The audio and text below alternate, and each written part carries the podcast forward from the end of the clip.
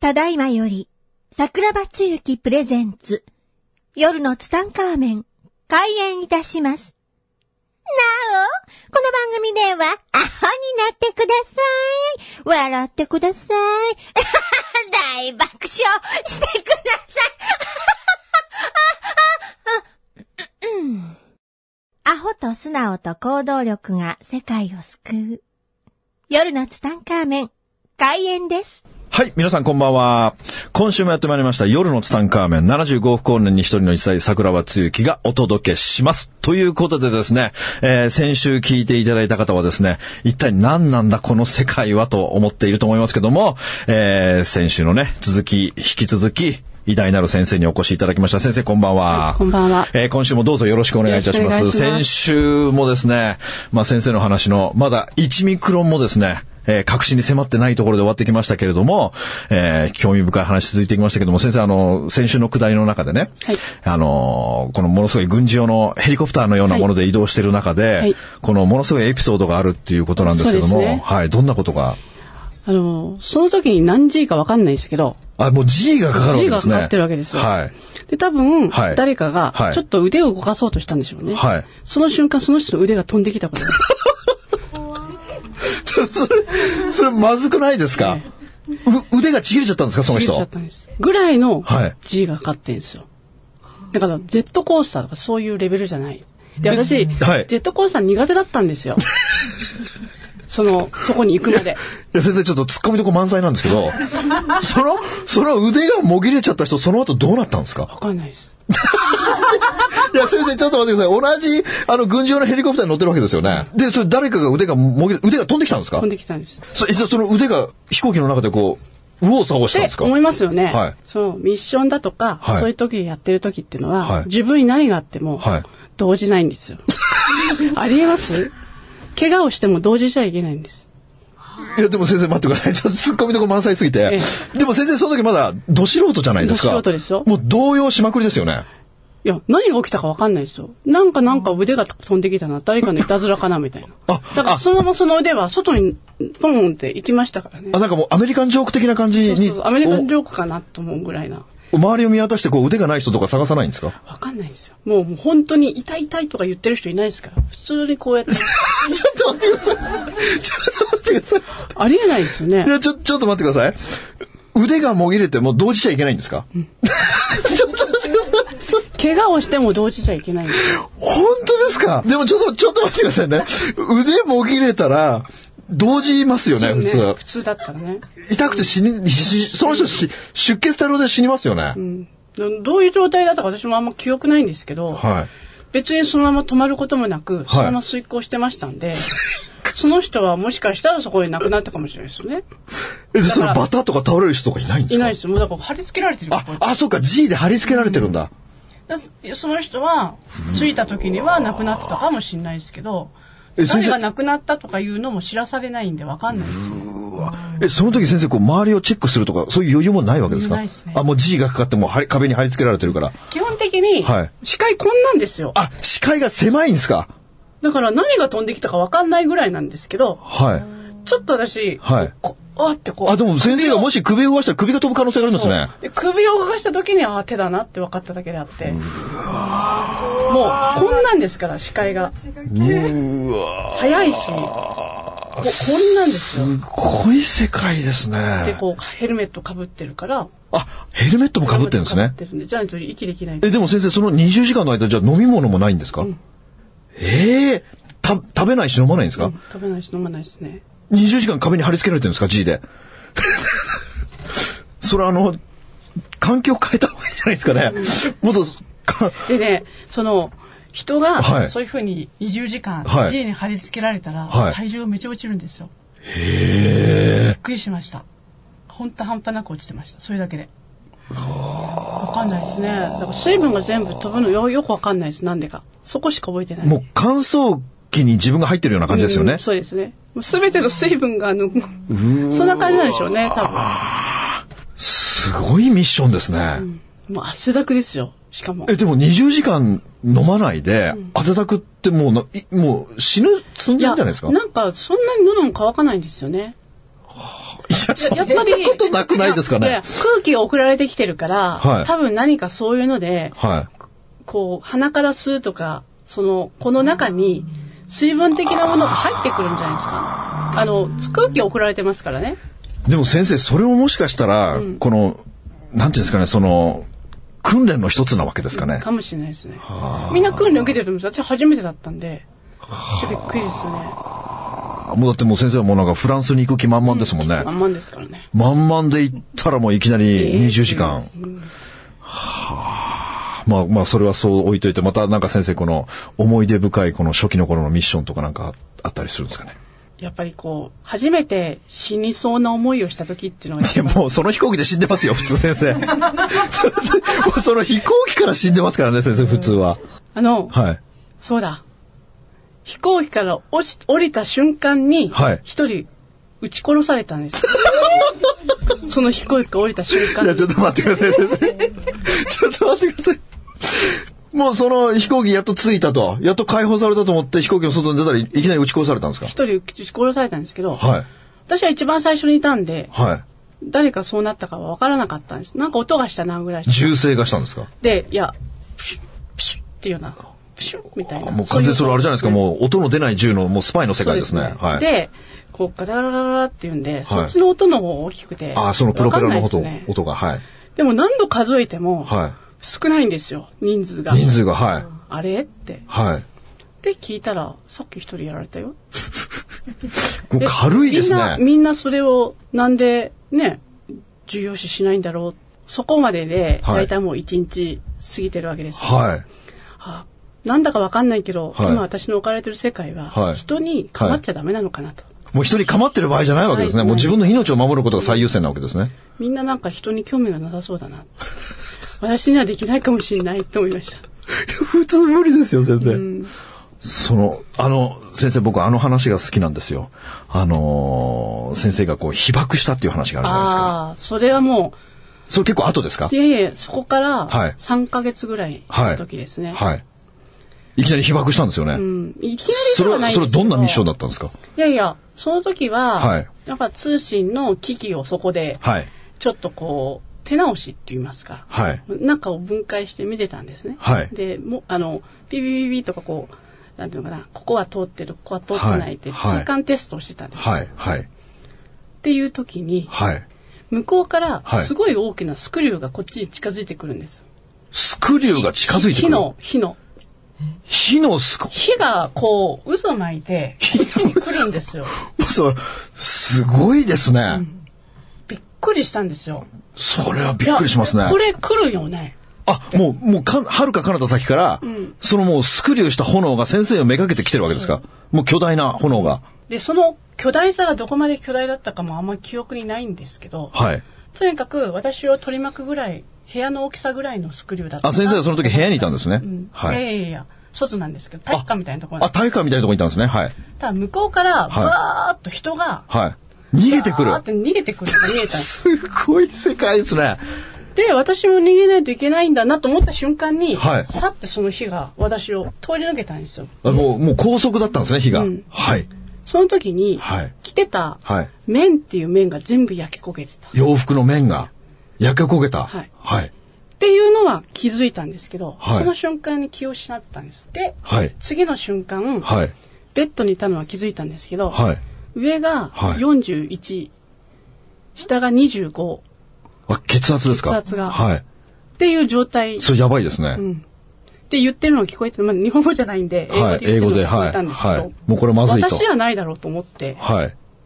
でもどうも体が動かないから、おはいかしいなとは思いって、。はい。でずーっとちょっと血圧が戻んなくて、はい。これ劣化オランダに被爆をしたらそうなるみたいな。で、未だに、私90ないんですよ。ああ、その時の影響でですか ?80 とか82とか、下が50か45はい。なんですよ。はい。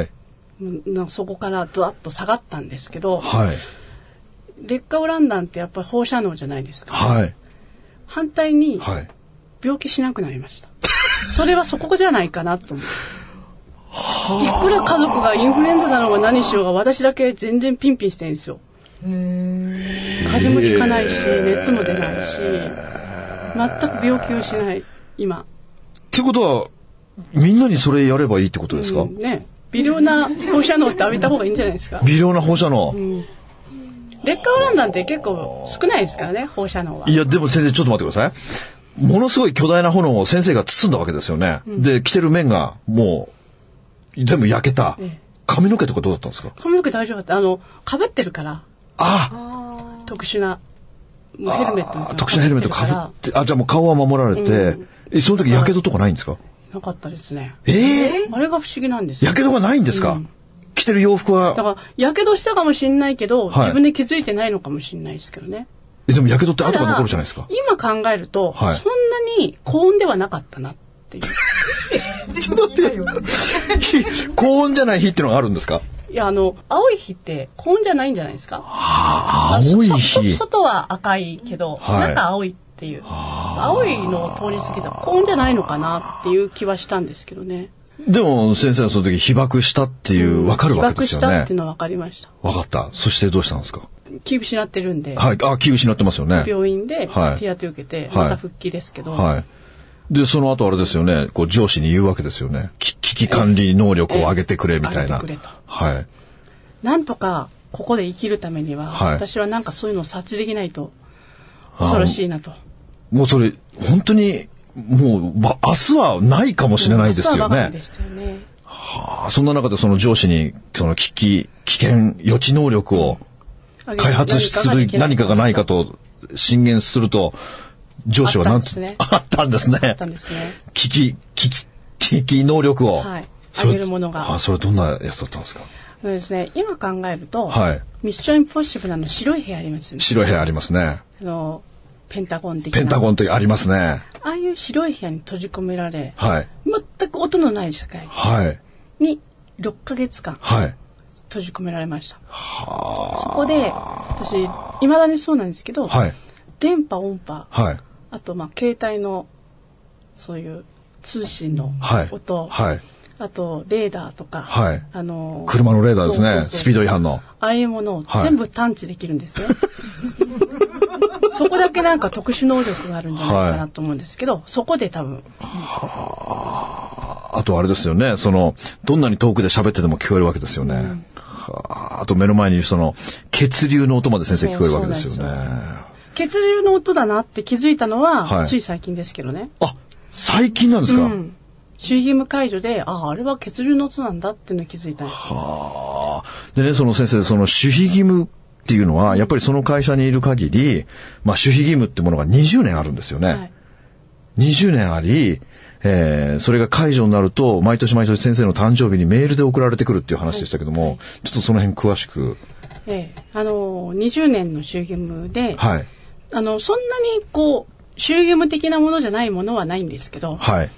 えー特に、はいえっ、と、ちょっと10 20年、蔵の中に入るものとか、もうでも20年前の記憶とかってもうほとんど覚えてないですよね。一つ言うんであれば、はい当時のはい。衛星通し、えー衛星のはい移動システムっあ、移動システムてでいうすもね。のがありまして、はい。それははい、蔵入りの20年間、はい。世の中に出ないものになってたんですよ。あーで、さっき、あの、桜庭さんがおっしゃってた、はい。はい。特殊ミッション、はい特殊なことをやってた、はい。私からすると全然特殊でも何でもな くて、はい。その、まあ、たまたま、はいそれに関わったものが、はい20年、この世に出せないものになったので、あーそれを、今、こうやって世の中で役に立ってるものなんですね。それは。それでもみんな生活してるようなもんですよ。じゃあもう、もう二十数年前から、もうそれはもうその当時の当たり前のようにもう開発されていたけれども、ブラックボックスに20年間入ってい20た年。ではあ。、軍ででしか使用しないようなものね。え、それはその英語の3文字ですけど言ってもいいんですか、これ。はい。あ、GPS ですですね。はあ。でもこれを先生が作られたわけですよね。作ったっていうよりは、私どもで開発をしたっていう感じですね。なので、個人っていうものは絶対ないんですよ、このは世い界。。はい。グループだったり、はいプロジェクトだったりってはいいうところで開発をした。の中で、じゃあ誰が主流として開発したかっていう人だけ特許料がもらえるっていうだけであって、それはもうグループとして取りましたっていうものですね。で、その、まあ先生の話の中で面白い話がたくさんありますけども、あのーその特殊システムを使って、とある国の、なんかこう、王族か何かにこう、売ったっていう話もあったじゃないですか。うんありましたねあれはどんな感じだったんですかね。あの、やっぱ、皆様やってる湾岸戦争っていう時代、はい。はい。日本ではちょっと考えられないんですけど、はいかなり子供たちが買い出されたんですね。ああまりにも長いですからあ。、はい。機会が。はい。 20年、30年やってましたもんね。はい。なので、大人がだんだんいなくなり、はいだんだん子供に行くわけですよ。あー子供が借り出されていくわけですね。はい。で、いろんな買い出され方をして、はいみんな都市に集められるんですね。はい。で、湾岸戦争が終わった時期はい。から、はい88年に終わってんですけど、はい。私が行ったはい92年、3年はい。の時代には、はい。子供たちがまだ右往左往してんです。ああ。帰るところがわかんないんです。はい。その人たちを、はいうまく親元に返してあげましょうっていうことに、はい。王族に提案をして、はいその GPS を使ってはい。返してあげましょうはいと。いうのを提案しました。で、それがまた、その、結構いい値段で、うん。そうですね。それ言ってもいいんですか、いいですよ。いおいくらでしたっけ88億。すごいですね。あ、ただ、はい私一切それを自分のものにしてないんです。自分のものにしてないんですね。すべてはい、現地のはい子供たちのため、はい。現地で、はい。その、まあ、戦後復興のためにはい。置いてきました。うわ基金として。すごいですね。あ多分私がそれを受け取っていたら、はい殺されています。あ。絶対にそれは受け取ってはいけないもの。なので、はいまあ日本もそうだと思うんです。同じ、はいじ時代って同じ繰り返しはで、いたまたま、はい今日本って平和なんで、はい戦争だとか、はいそういう経験ないですけど、ないですね。たまたま私ははい90年代にはい湾岸戦争の後のはい。そういったものを経験させていただいたっていうだけですけど、やっぱり皆さん、あのね、あの、満州だとはか、いそういうとこから引き上げるときは、いすべ、て置いてきてる人が生き残ってますよね。自分がこれは私の財産だっていうことで持って帰った人って何らかしら殺されてるんですよ、皆さん。今のは深いですね。執着ってやつですね。もうすべてを投げ出した人だけが生き残ってきはたい生き。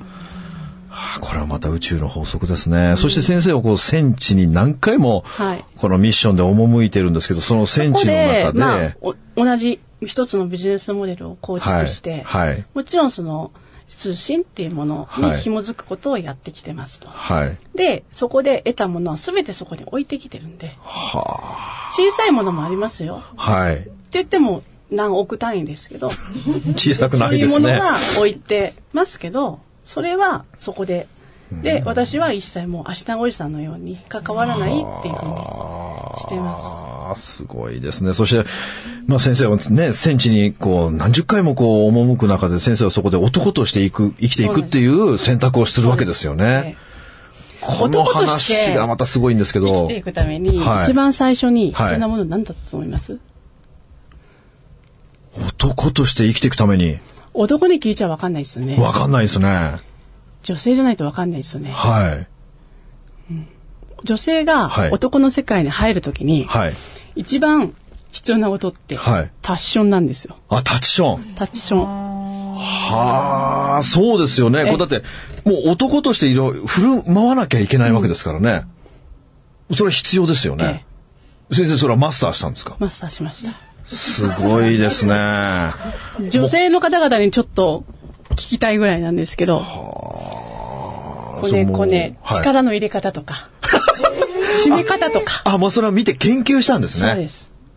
あ、もうそれはもう生きていくためにしなきゃいけなかったことですようんしなきゃいけないねで。でも先生、もう戦地とか行ったら結構暑いじゃないですか。おっぱいとかでバレないんですでかもずっと晒し巻いてますから、あ、もう晒しをきつく巻いてるんですか晒し巻いてるともうこれ叩いても痛くないですよね。ぐらいの晒しを巻いてるので、はい。じゃあもうそこでもう、もうバレなかったですかえ全く。えええ。センチって、男の人ってやっぱそういう女の子を買うところに行くんですよ。あ、行くんですね。それまで付き合ってました。せじゃあ、そ、その時はもう先生、なんて呼ばれてたんですかで長。ジョー、まあ、先生は、まあ、ジョーと言われてて、じゃあ、ジョー今日も買い行くぜとか言われるわけで順すよね。番だったんで、私の順番もあるわけですよ。なんですか順番ってどういう順番でです要かは、男しかいないんで、はい。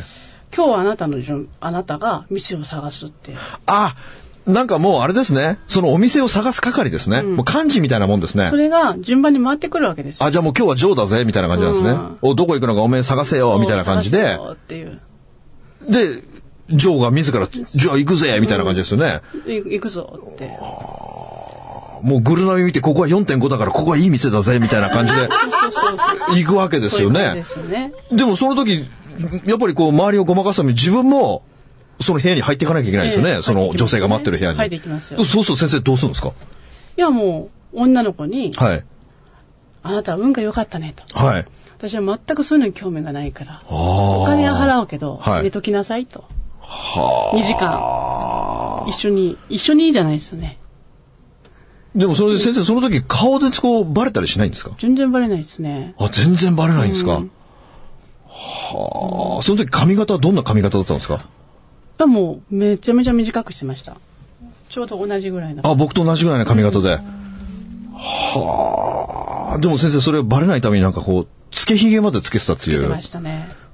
向こうって、中東の方って、はいひげないと、はいおかむだと勘違いされて、本当に鎌掘られるんですよ。はあ。後ろに何か当たるものあるなとかさ、そういうのがあるんですよね。恐ろしい世界ですね。本当に恐ろしい世界ですよ。昼間でもありますからね。夜なんてとんでもないと思います。あじゃあもうそこ、つけひげ、売ってるんですか向こうで。売ってるっていうか、エクステしてました。で、ひげのエクステを。で、あの、はい中東の人たちを、はいまあちょっと、なんとなくイメージではいやってほしいんですけど、はい女の人ってここまでしか出してないんであすよ。出してないですね。否定してても、はい女になれるんですよ。出してないから。隠隠せるんですはいはいはいはいはい。なんで、ここだけ、あ、顎ひげだけ。ここまで出せるんです。でもそれ、なんか、女性に見えるんです。でもそのつけひげってそんなリアルなんですかリアルでしたね。そんな二十何年前もですか向こうではい。買うと、はいなんかこうシール式なんですけど、なんか剥がれ剥がれるのが見えるんですよね。あ、これダメだと思っていや、もう完全になんかもうそれドリフのコントの世界になってますよね。コントの世界ですよはでエクステ、こうピュッチョチョっと。い。まあそれでもうずーっと男で隠し通せたわけですよね。どうせました。なんか、やっぱ態度とか、はい。未だにはい言われます。あ、たい、あ、もう男みたいって。あ、もうそれ、もう長いことそれで来てたらもう出ちゃいますよ出ちゃいねま。すよね。はあで、そのな、先生の中で興味深い話がね、その、その戦地の中で、はいこう砂漠とかで寝る時の、はいあの話がすごいなと思うんですけど、あのサソリの話とか、ちょっとあの話してほしいんですけど。結構、センチあるある、たくさんありあ、まして。戦地あるあ る。戦地あるある。はたくさんありまして、い。はい。サソリってどういうイメージ持ってますサソリはもう毒ですよね。毒はい。うんもう刺されたら死ぬみたいな。うん。あの、あの人たちって刺さないんですよ。あの人たちっていうか。あ、サソリは刺さないんですか刺さないんですよ。あまり刺す、刺すっていうのは、はいこっちがガーってこう、あ、身の危険を何か感じたを時こう叩いたりとかあ、ー物を使って威嚇した時は刺してくるんですけど、普段は別に危害を加えなけ危れば、害は加えないんですねあ。ーただ、はい人が寝てると、はい人の、はい。この、なんていうんですかね、喉の中とか、まあ胃の中の食べ物を狙って入ってきます。鼻から入るってことですか鼻、口から。あ、じゃあもう口開けて寝てたりする寝と、てるとね、ほんと入ってくるんですよ。なんかマスクして寝たりとか、結構しないと。あそれ、え、でも、まあ胃の中にあるものとか、サソリは食べに行きますけど、また帰ってこれるんですかいや、なんかもう死,、ね、死んでますよね、人間が。あ、違う、いや、そのサソリは。あ、さ、帰ってきます、帰ってきます。帰ってくるんですか胃の中の食べ物食べて、また外に出てくるんですか、はあ。で、もちろんもうその人は人間は死んでるんですなかくなってますよね。あの、それは胃の中に入っても死ぬんですかうん。あの、要は、内臓をぐっちゃぐちゃにしますよね。破裂したような状態になりますよね。刺すから。痛いのか、なんなんでしょうね。